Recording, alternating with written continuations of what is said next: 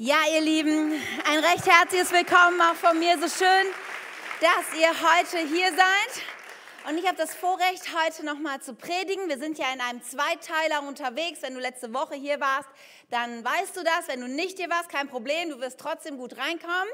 Ähm, ich gebe dir gleich am Anfang so ein bisschen den Zusammenhang der letzten Woche.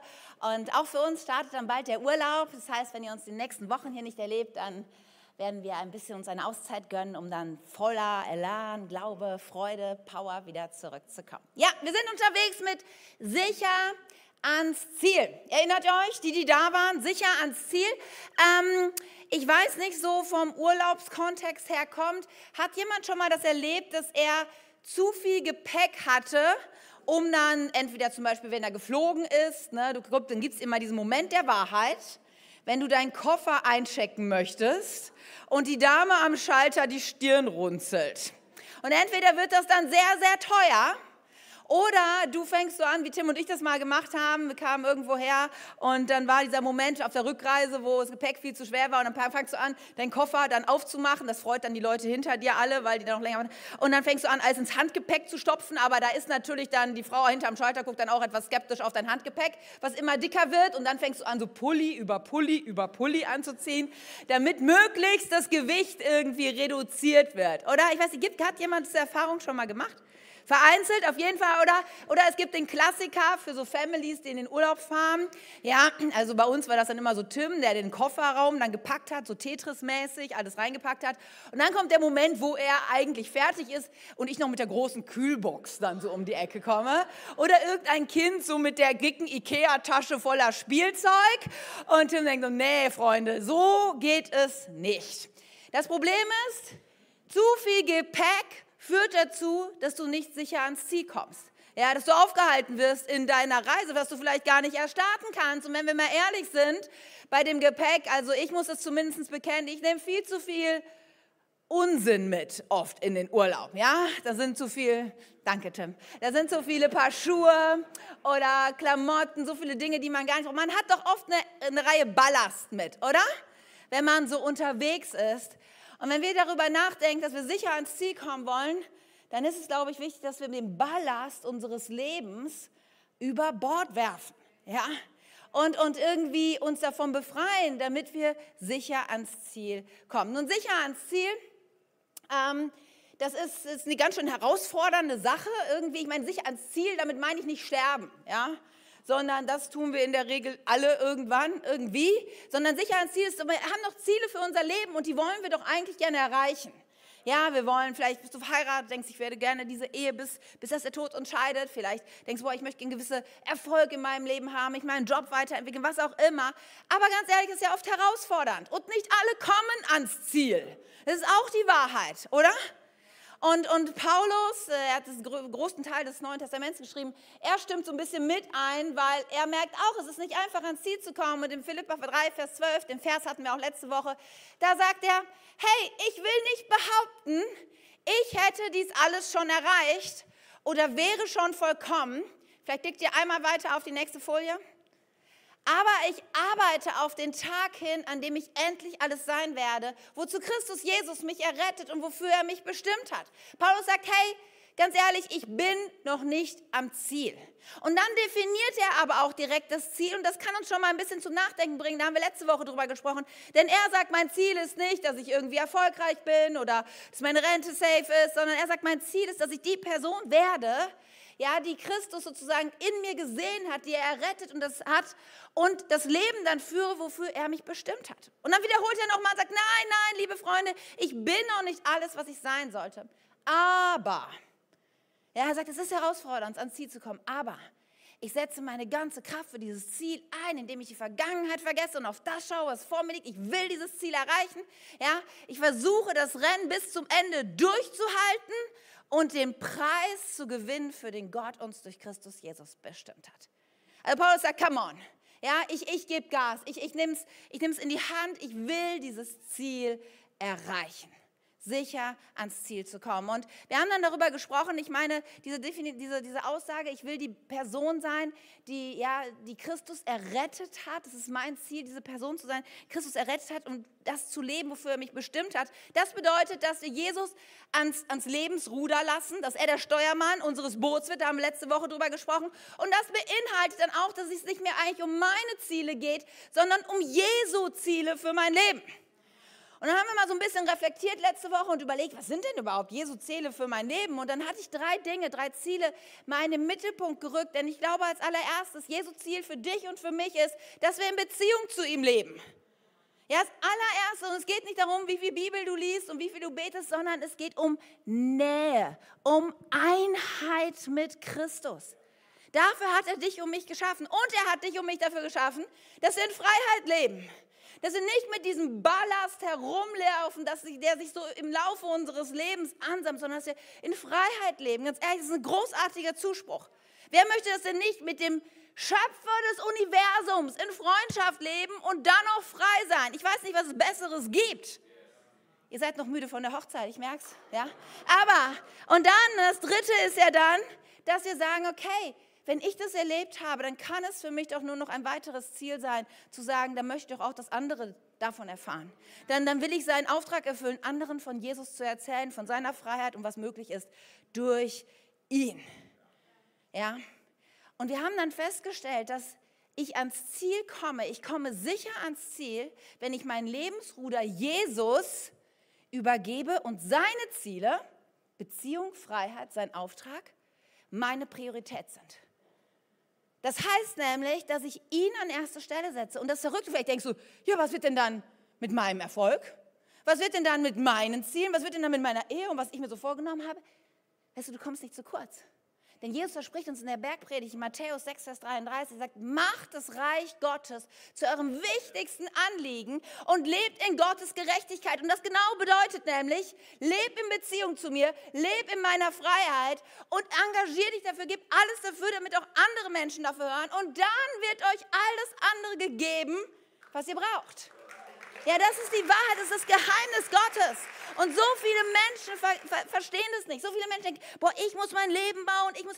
Aber da, wo du ihn an erster Stelle, wo du seine Ziele als Priorität in deinem Leben hast, verlass dich drauf. Er ist treu und er wird dich versorgen. Er wird deine Ziele nicht aus den Augen lassen.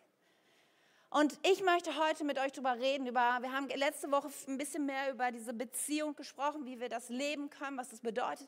Und ich möchte es so auf meinem Herzen. Ich möchte heute mit euch über sein zweites Ziel mit dir sprechen, über Freiheit. Denn er ruft dir heute zu, aus Galater 5, diesen Vers, was heißt Geschwister, Brüder, Schwestern, Freunde. Ja, ihr seid zur Freiheit berufen. Das ist die Wahrheit, die wir für dich heute geben. Du bist zur Freiheit berufen. Und deswegen heißt meine Message heute, nachdem ich eine kurze Wiederholung eingeführt habe für alle, die letzte Woche nicht hier waren, sicher ans Ziel, Ballast über Bord. Ich bete noch und dann steigen wir tiefer ein. Seid ihr ready? Sehr gut. Jesus, wie unfassbar gut ist das, dass, dass du Freiheit für uns hast dass du nicht Sklaven suchst, Marionetten suchst, dass du, dass du dich darum kümmerst und dass du uns liebst, um diese Freiheit hineinzuführen. Du hast alles dafür gegeben, du hast dein Leben dafür gegeben, Jesus. Und ich bete so sehr für diesen Moment heute, wo Menschen in die Freiheit kommen und da, wo Menschen gerade vielleicht in dem Prozess sind, zu lernen, frei zu leben, ich bete, dass du mit Ermutigung kommst, mit Wahrheit, mit nächsten Steps und mit deiner Klarheit und Liebe. Heiliger Geist, wirke heute Morgen hier.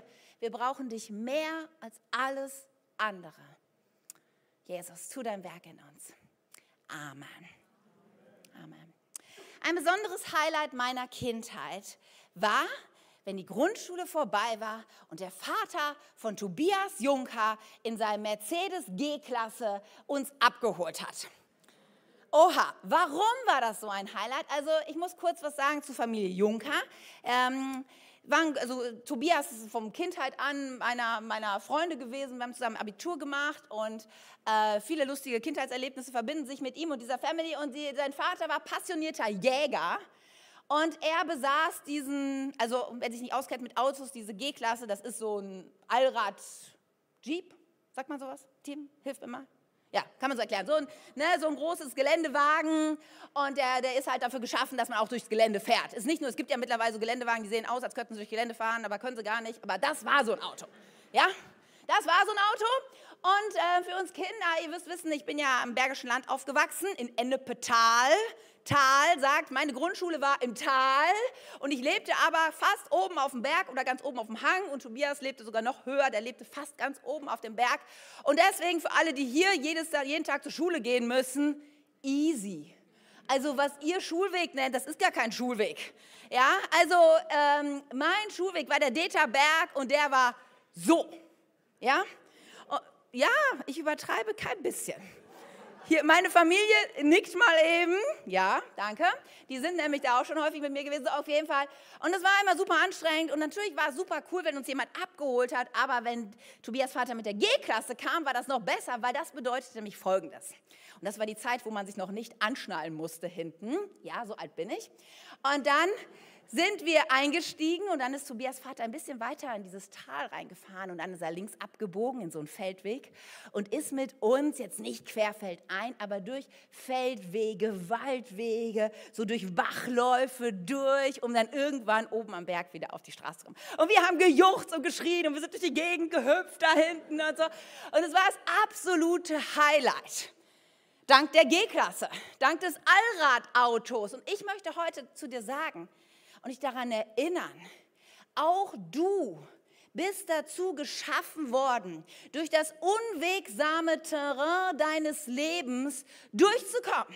Das verspricht dir Jesus. Er wird dir alles geben, was du brauchst, um durch die schwierigen Bachläufe, die Steigungen, den, den dicken Ast deines Lebens durchzukommen.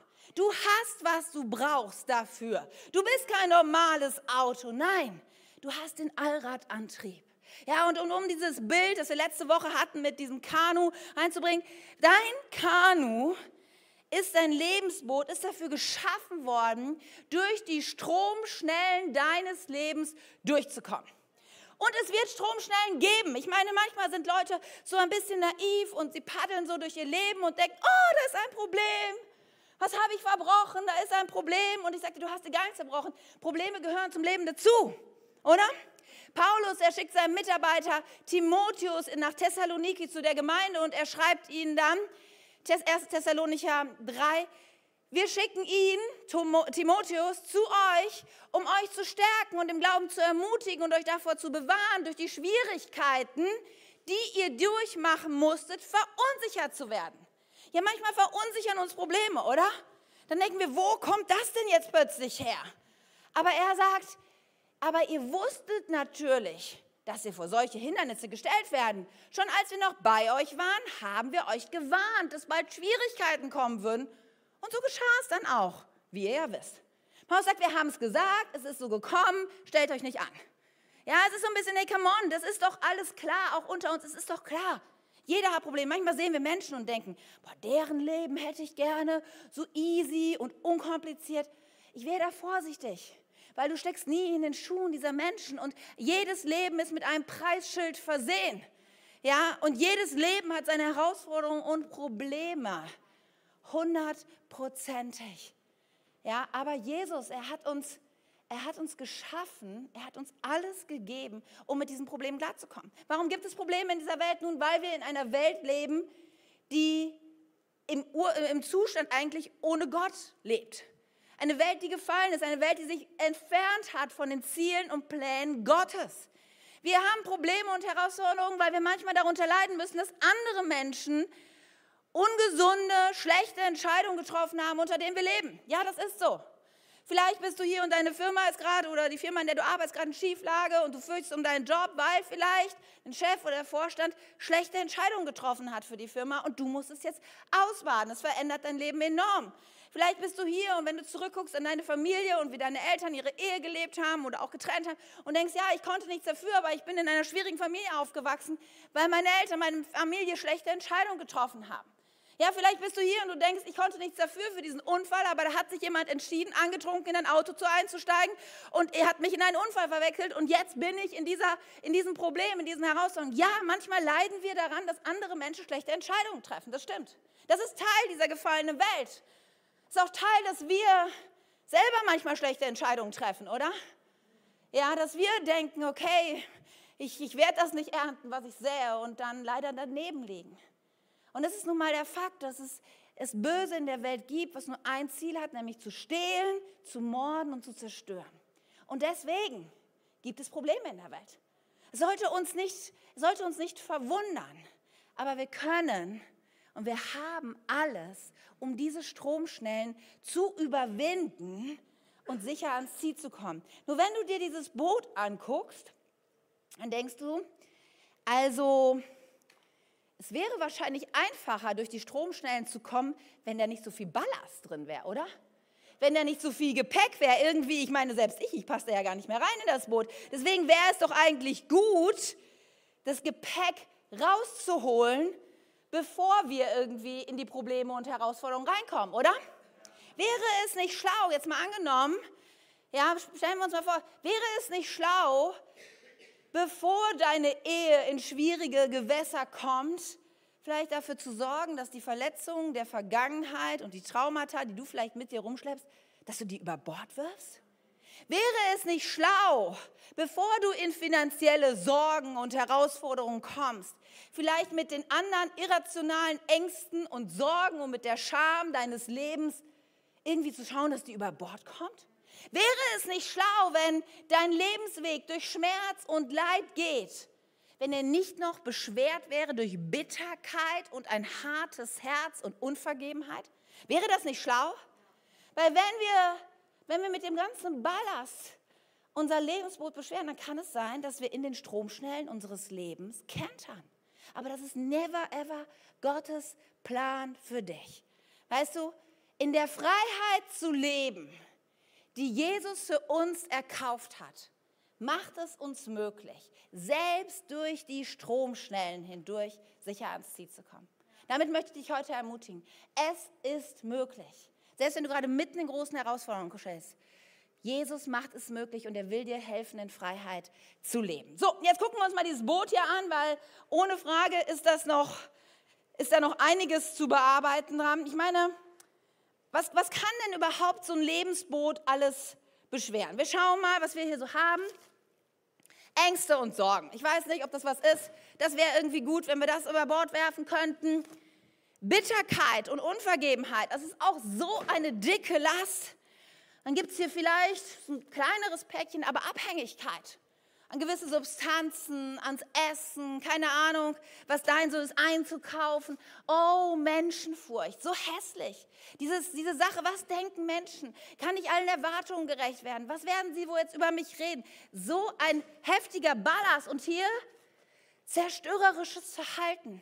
Manchmal denken wir, warum ist das wie so ein Mechanismus? Plötzlich kommt dieser Jähzor, dieser Wut und dann, dann sage ich Dinge, dann tue ich Dinge ich weiß gar nicht, wo das herkommt, aber das ist so ein Ballast in mein Leben. Oder, oder Verletzungen der Vergangenheit. Vielleicht gibt es Dinge, die du abrufen kannst, Ereignisse, Situationen deines Lebens, die dein Leben so schwer machen. Oder, oder Lügen und negative Denkmuster. Ständig denkst du, ich bin nicht genug. Ich bin ein einziger Fehler. Ich habe das nicht verdient. Ich werde es sowieso nie schaffen. Diese Gedanken sind so fest in deinem Leben verankert und ständig ist es so präsent. Wäre es nicht gut, wenn, wenn wir diese Dinge einfach so aus unserem Leben rauskicken könnten? Und vielleicht denkst du hier und du hast eine Sache, du sagst, ja, das ist so mein Ballast. Und du denkst, wie, wie funktioniert das, dass diese Dinge rauskommen aus meinem Lebensboot? Und die einfache Antwort darauf ist, dass es sowohl ein Ereignis wie auch ein Prozess ist. Es ist ein Ereignis und es ist ein Prozess. Wie komme ich dazu? Sagt, die Bibel sagt es uns in Kolosser 3, Vers 10, da heißt es, ihr seid neue Menschen geworden, die ständig erneuert werden. Das ist das Ereignis. Du bist in dem Moment, wo du Jesus Christus als den Herr deines Lebens annimmst, bist du frei. Das ist das Ereignis. Das ist Gottes Wort. Wenn der Sohn frei macht, er ist wirklich frei. Ja? Aber dann kommt der Prozess, dass wir ständig erneuert werden. Und vielleicht kennst du das. Es gibt diesen Moment, ja, du hast Jesus in dein Leben aufgenommen und dann bist du unterwegs in deinem Boot und du denkst, wow, ich bin frei. Und irgendwie gibt es da diesen überdimensionalen, unsichtbaren Kescher, mit dem du selber weißt du gar nicht, wie es passiert, aber plötzlich kommen wieder so Dinge zurück in dein Leben. Manchmal merkst du das gar nicht, ja, weil dieser Kescher, den du, den, den lebst gar nicht, siehst du nicht so. Und dann denkst du plötzlich, boah, mein Leben, es ist wieder so schwer geworden. Und drehst dich um und denkst, oh, wo kommt denn diese Menschenfurcht plötzlich her? Ich dachte, die hätte ich über Bord geworfen. Ich weiß nicht, kennt das jemand? Du hast gedacht, ich bin noch frei. Und dann der Kescher und zack, irgendwas zurück, fliegt wieder in ein Kanu hinein und du denkst, wow, es ist so schwer geworden, mein Leben. Da ist nicht mehr so viel Freiheit, wie ich eigentlich dachte. Und mir ist es so wichtig, dass du verstehst, es ist ein Ereignis oder ein Prozess. Und manchmal tun wir uns schwer damit, darüber nachzudenken, aber eigentlich kennen wir das doch alle. Gestern, hier Hanna hat das schon von erzählt, wir hatten hier eine große Trauung gestern. Und die beiden haben sowohl vom Standesamt wie gestern hier in dieser Kirche sich das Ja-Wort gegeben. Und Fakt ist, ab diesem Moment sind sie ein Ehepaar. Sie sind es. Aber jetzt mal unter uns, die wir verheiratet sind, da wird jetzt noch ein Prozess folgen, wo sie lernen, als Ehepaar zu leben. Amen? Amen. In dem Moment, wo der Schwangerschaftstest positiv bist, ist, bist du Vater oder Mutter.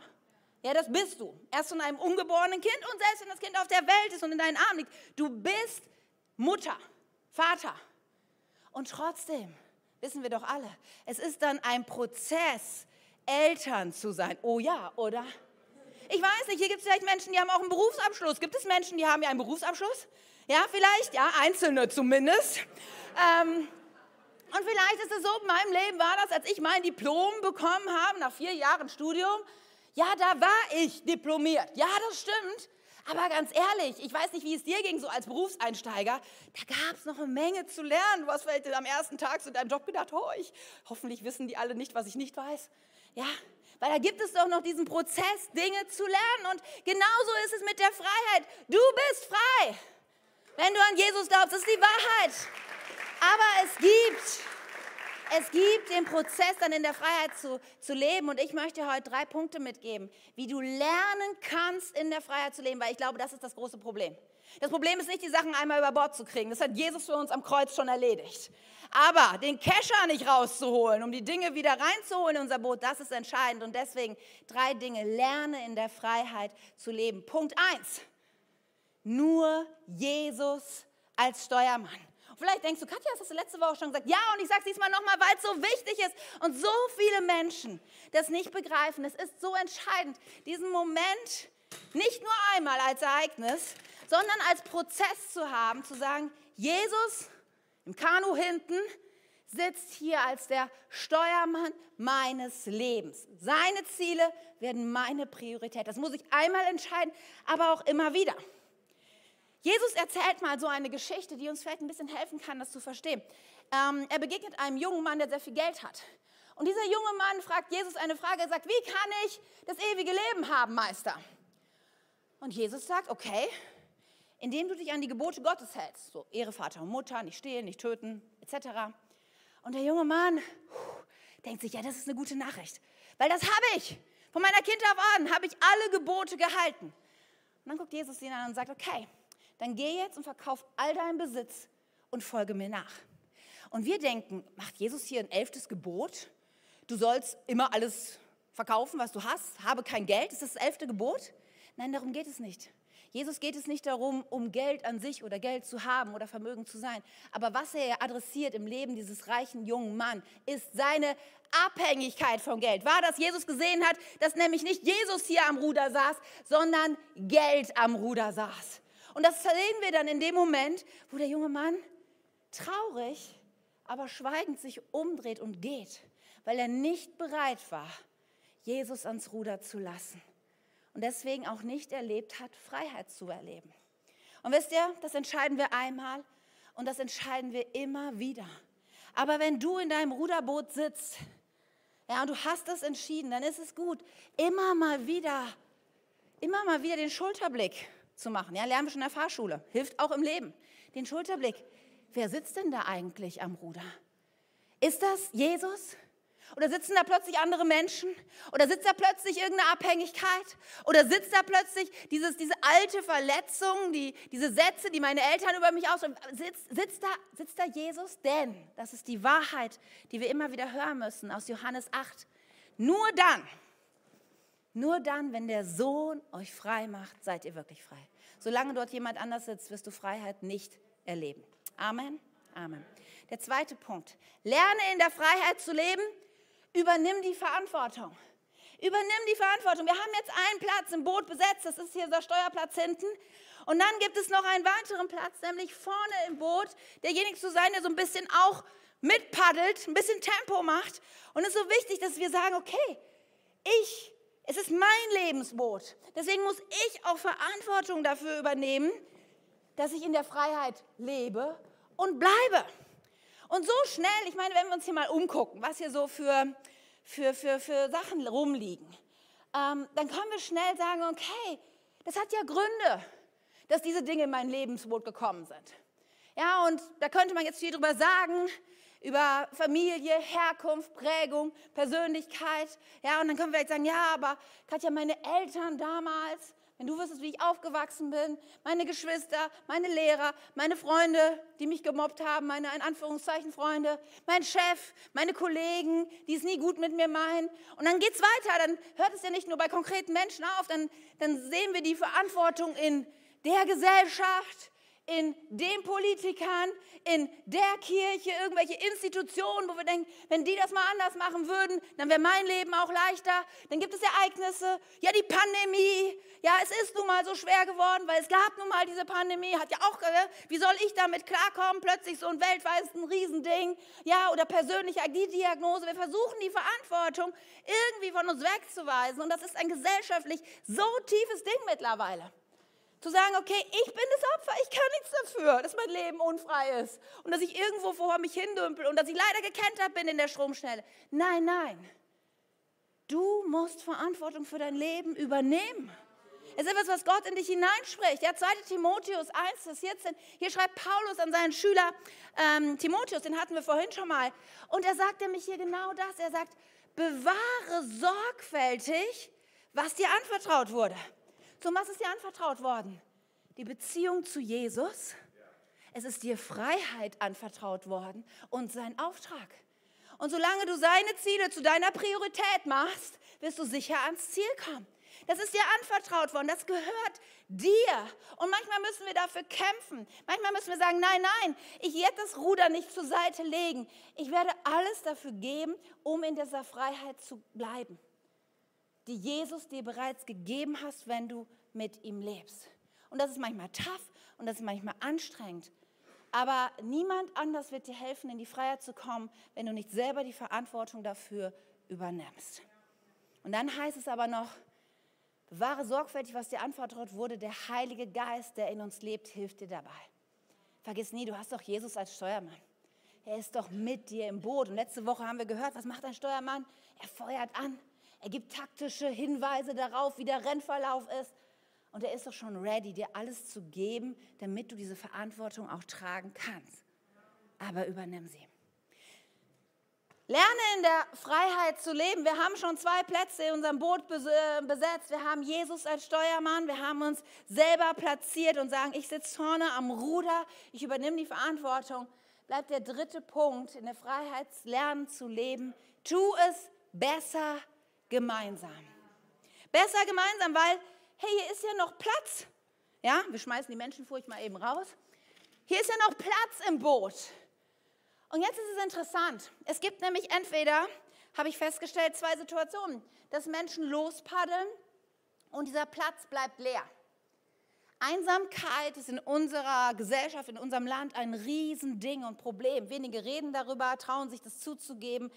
Aber so viele Menschen haben niemanden, haben keine Freunde, haben keine Beziehung, sind alleine unterwegs. Und weißt du, diese, diese, dieser, dieser Kampf, dieser Weg, auch immer weiter in dieser Freiheit zu leben und, dafür, und zu lernen, frei zu leben, dafür ist es gut, wenn wir nicht alleine unterwegs sind, weil das ist anstrengend. Oder der andere Ding ist, entweder ist der Platz leer oder da haben sich Menschen reingedrängt, die da besser gar nicht wären. Ja, weil manche Menschen, die steigen einfach ungefragt in dein Boot. Und letzte Woche habe ich erzählt von dieser Kanutour, die Tim und ich vor Jahren gemacht haben, wo so ein junges Teenie-Mädel bei uns im Boot saß und nur ungebetene Kommentare abgab. So nach dem Motto, geht das nicht schneller? Ja, oder ihr könnt noch nicht so gut lenken. Ja, stimmt. Richtig, aber das hilft keinem. So jemand willst du nicht in deinem Lebensboot haben, der nur irgendwelche unqualifizierten Kommentare abgibt, oder? Deswegen müssen wir ein bisschen darauf achten, wen wir in unser Lebensboot einladen. Ja, die Bibel gibt uns da ein paar Hinweise zu. Was könnten das für Menschen sein? Zum Beispiel Prediger äh, 4, da heißt es, ein Einzelner kann leicht von hinten angegriffen und niedergeschlagen werden. Zwei, die zusammenhalten, wehren den Überfall ab und ein dreifaches Seil kann man kaum zerreißen. Wisst ihr, dieser Vers, er spricht von Kampf, von Auseinandersetzung. Und ich möchte in meinem Lebensboot nur Menschen haben, die bereit sind, in den Stromschnellen meines Lebens mit mir zu kämpfen und nicht plötzlich sich davon schleichen und nicht plötzlich sagen, oh Katja, dein Leben ist aber gerade nicht so attraktiv und schön, dann bin ich mal weg. Nein, ich brauche Leute, die sagen, jetzt, jetzt decke ich dir den Rücken, jetzt bin ich für dich da, jetzt halte ich diesen Druck auch aus. Du brauchst solche Menschen, die sich committen, in deinem Boot zu bleiben. Und Und du brauchst Menschen, die bereit sind, dir die Wahrheit zu sagen. Hier in Sprüche 27, Vers 6, da heißt es, Wunden, die ein Freund geschlagen hat, sind besser als Küsse von einem Feind. Manchmal freuen wir uns, er ist vielleicht irgendwie so ein Kollege und der ist, ja, er ist dir nicht wohlgesonnen, dann sagt er was Nettes zu dir und du denkst, ach, wie schön. Ob das die Wahrheit war und ob er dir nur irgendwie an dir vorbei wollte, keine Ahnung. Aber weißt du, manchmal feiern wir solche Dinge mehr als die Momente, wo uns vielleicht ein wirklicher Freund der sich schon im Kampf bewiesen hat, der den Druck deines Lebens schon standgehalten hat, wenn der vielleicht sagt, hey, mir ist aufgefallen in deinem Leben, warum sind denn da so viel Ängste und Sorgen noch? Wäre es nicht gut, dass du da mal drüber nachdenkst, dass du darüber Verantwortung nimmst, dass du darüber mit Jesus ins Gespräch kommst?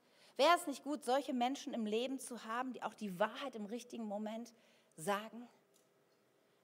Ich möchte so Mut machen. Es ist möglich, in der Freiheit zu leben. In der Freiheit zu leben, die Jesus für uns erkauft hat, macht es uns möglich, selbst durch die Stromschnellen hindurch sicher ans Ziel zu kommen. Und wisst ihr, das müssen wir wieder und wieder. Es ist, keine, es ist ein Ereignis, aber es ist dieser Prozess. Es ist dieser Prozess, Tag für Tag ja, in den Rückspiegel zu gucken, Tag für Tag den Schulterblick zu machen und zu sagen, sitzt Jesus Sitzt er noch am Steuer? Ich habe mir das angewöhnt, es ist ein Teil meines Gebetslebens geworden, das jeden Tag klar zu machen, Jesus, du bist der Herr meines Lebens. Und das nicht nur, indem ich nach vorne gucke und irgendwas proklamiere, was irgendwelche theoretischen Wahrheiten sind, sondern dann auch mal zu, zu, mir zuzutrauen, zurückzuschauen, in mein Lebensboot zu gucken und zu sagen, ist es wirklich so? Sitzt da wirklich Jesus? Hast du Verantwortung für dein Leben übernommen. Immer und immer wieder. Es gibt immer die Momente, wo man dann das Ruder mal wieder aus der Hand legt und denkt, ach, ich fahre so dahin. Also immer wieder gibt es den Moment, wo man sagt, nein, halt, stopp, ich muss Verantwortung übernehmen. Ich muss diese Freiheit, ich muss dafür kämpfen, dass all diese Dinge nicht wieder hineinkommen in mein Boot. Ich muss die Verantwortung. Und immer wieder zu überlegen, welche Menschen, welche Menschen muss ich einladen, in mein Boot zu kommen. Weißt du, es ist verrückt, weil diese Menschen, die kommen Oft kommen die falschen Menschen in dein Boot, aber die richtigen Menschen, die wollen eingeladen werden. Die wollen eingeladen werden. Die Tage bin ich noch 350 Kilometer gefahren zu so einem Menschen, weil ich es mir nicht leisten kann, dieses Boot alleine zu steuern. Ich brauche Menschen, die muss ich einladen. Ich muss dafür einen Preis zahlen. Ich muss dafür, ich muss dafür bereit sein, einen Weg zu gehen, damit Menschen in mein Boot hineinkommen, die richtigen Menschen. Und dann immer wieder Rückblick, Ruder in der Hand. Wer sitzt hier? Und immer wieder, immer wieder. Wisst ihr, die Tage, da war ich so unterwegs und ich merkte, boah, irgendwie mein Boot, es fährt nicht so richtig. Es ist so viel Druck, so viel Last, es geht mir nicht gut und irgendwie so viel los, so, so viel Stromstellen gerade. Und dann habe ich zurückgeguckt und habe mich ein bisschen erschrocken, weil plötzlich das Jesus dann nicht mehr. Sondern da saß mein Nummer eins Ballast. Da saß die Menschenfurcht. Da saßen plötzlich ein paar Menschen in meinem Boot hinten am Steuer, die hatte ich da gar nicht erwartet. Ich war ein bisschen erschrocken, weil ich so dachte, ihr solltet da nicht sitzen. Aber irgendwie seid ihr da hingekommen an mein Lebensruder und das macht mein Leben so schwer. Ja, und dann gab es den Moment, wo ich Verantwortung übernehmen musste und wo ich selber mal ausholen musste, um sie rauszukicken. Und zu sagen, nein, nein, nein, ich, ich, und, und wo ich Jesus suchen musste, ich, ich gehe dann immer, viele wissen das einmal bei uns ums Feld und um Beten und sage, Jesus, nein, du bist der Steuermann meines Lebens. Wo ich angefangen habe, Bibelverse über mein, über mein Leben auszusprechen, wo ich das proklamiert habe, die Wahrheit, ich bin frei. Wo ich mir laut Worship-Musik anmache, damit, damit mein ganzes Sein eintaucht in, in diese Wahrheit Gottes. Und dann ich habe Verantwortung übernommen, ich habe gekämpft, dann habe ich, hab ich zwei Freundinnen geschrieben und gesagt, hey, du musst gerade mal für mich beten. Irgendwie, es geht gerade nicht gut. Ich brauche einfach, es ist ein geistlicher Kampf, ich brauche eure Unterstützung. Wisst ihr, es ist unfassbar. Keine, keine drei Minuten nach diesem WhatsApp, ich weiß gar nicht, ob sie schon gelesen wurden oder nicht, da spüre ich, wie die Freiheit kommt. Weil ich bin frei. Der Sohn hat mich frei gemacht. Und ich will jeden Tag ich will jeden Tag neu lernen, in der Freiheit zu leben. Und weißt du, das ist nicht nur für mich möglich, es ist auch für dich möglich. Mach dir so Mut, lerne in der Freiheit Gottes zu leben. Wie würde dein Leben aussehen, wenn du mehr Freiheit hast? Weißt du, manchmal erlebe ich Menschen, die haben schon so ein paar Ballastsachen über, über Bord geworfen, aber haben sich abgefunden, dass da so Reste irgendwie liegen bleiben. Und ich möchte sagen, find dich nicht damit ab. Dass da noch so kleine Wurzeln, so ein bisschen Bitterkeit, es gibt nicht ein bisschen Bitterkeit, das ist Unsinn. Ja, so eine gewisse Abhängigkeit hat ja jeder so sein Päckchen zu tragen. Nein, nein, gib dich nicht zufrieden. Jesus hat komplette Freiheit für dich. Lerne jeden Tag in der Freiheit zu leben. Wie wird dein Leben aussehen? wenn endlich Angst nicht mehr da wäre, wenn endlich diese schrecklichen Erinnerungen an deine Kindheit, wenn sie sich mehr und mehr in Luft auflösen werden, wenn diese Sätze, die Menschen über dich ausgesprochen haben und die so viel Kraft in deinem Leben haben, die so zu zerstörerischen Verhalten in deinem Leben und in deiner Erziehung geführt haben, was wäre, wenn, wenn du endlich in der Freiheit leben würdest? Und ich möchte sagen, diesen Traum, der sich vielleicht gerade vor deinem inneren Auge so aufbaut, er ist möglich. Jesus hat ihn für dich erwirkt vor 2000 Jahren. Du bist frei. Lerne in der Freiheit zu leben. Amen. Amen. Ich möchte jetzt mit uns noch beten. Und ich möchte beten für das Ereignis. Und dann werden wir in den Song gehen und danach möchte ich für den Prozess beten. Weißt du, vielleicht bist du heute hier keine Ahnung, was dich hier hingeführt hat. Vielleicht bist du heute wirklich zum ersten Mal hier und du hast gar nicht davon gehört, du wusstest nicht, dass es möglich ist, diesen Ballast loszuwerden. Dass dieser Gott, dieser Jesus so unfassbar real ist, dass er schon Freiheit für dich erkauft hat. Und ich möchte dich jetzt einladen, ich möchte dich jetzt einladen, gleich in ein Gebet mit mir hineinzukommen, wo du dieses Ereignis in deinem Leben auslöst wo du sagst, Jesus, ich brauche dich. Ich setze dich ans Steuer meines Lebens. Und das ist der Moment, wo du frei wirst. Das ist der Moment, wo du sagst, vergib mir meine Schuld. Ich bin ohne dich gestartet. Das war nicht richtig. Aber jetzt kommst du in mein Leben und ich bin jetzt frei. Und dieser Moment, es ist ein alles entscheidender Moment. Weil ohne diesen Moment, um Freiheit zu kämpfen, ist mühsam. Es führt nicht zum Erfolg, es wird dich nicht sicher ans Ziel bringen. Aber ich möchte dich einladen, vielleicht bist du hier, du hast es noch nie klar gemacht, aber vielleicht bist du hier und irgendwann war Jesus mal Teil deines Lebens, aber vielleicht schon über Wochen, Monate, Jahre hatte Jesus nicht den Platz, den er eigentlich haben sollte. Und du weißt genau, du musst heute eine neue Entscheidung ganz klar machen. Dann würde ich dich auch gern gleich einschließen in mein Gebet. Und wir machen das jeden Sonntag, weil das ist das, wofür wir Kirche bauen, Menschen einzuladen in die Beziehung zu Jesus, damit sie Freiheit erleben und damit sie in die Bestimmung für ihr Leben hineinkommen. Dafür machen wir das ja. Und deswegen, wenn du denkst, so bin ich hier irgendwie die einzige Person, die es nötig hat, easy. Nein, es sind wahrscheinlich viele, die es nötig haben, die diesen Schritt gehen müssten und sollten, aber es geht heute nur um dich erstmal ist deine, deine Verantwortung. Die Frage an dich, Kennst du Jesus? Lebst du mit ihm in Beziehung? Und wenn du sagst, na, weiß nicht, bin ich nicht mehr sicher, keine Ahnung, war mal, war noch nie, dann möchte ich dich gleich einladen, in einem Moment deine Hand zu heben. Und dann werde ich ein Gebet sprechen, dir meine Worte leihen und du kannst sie nachsprechen mit allen anderen. Mit allen anderen, hier sind viele, die, die haben diese Entscheidung schon getroffen, aber sie werden dich unterstützen im Gebet. Und das ist das Ereignis, wo Freiheit in dein Leben kommt. Und wir werden jetzt alle mal einen Moment die Augen schließen. Jesus ist hier. Der, der Freiheit erkauft hat, ist hier und er liebt dich. Und er wünscht es dir so sehr, dass du in seine Arme kommst, dass du in Beziehung mit ihm lebst, in Freundschaft, dass du seine Liebe und Güte umfasst. Und er sagt zu dir, ich habe für deine Freiheit bezahlt. Du kannst frei sein. Und wenn du heute hier bist und sagst, ich brauche das vielleicht zum ersten Mal oder zu einem wiederholten Mal in meinem Leben, dann ist jetzt dein Moment. Dann streck dich doch mal jetzt Jesus entgegen und sag, hier bin ich, Jesus. Dankeschön, Dankeschön, danke, danke. So viele Arme, wie großartig. Danke.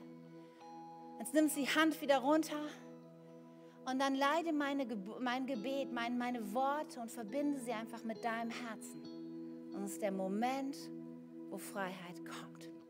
Wir beten gemeinsam.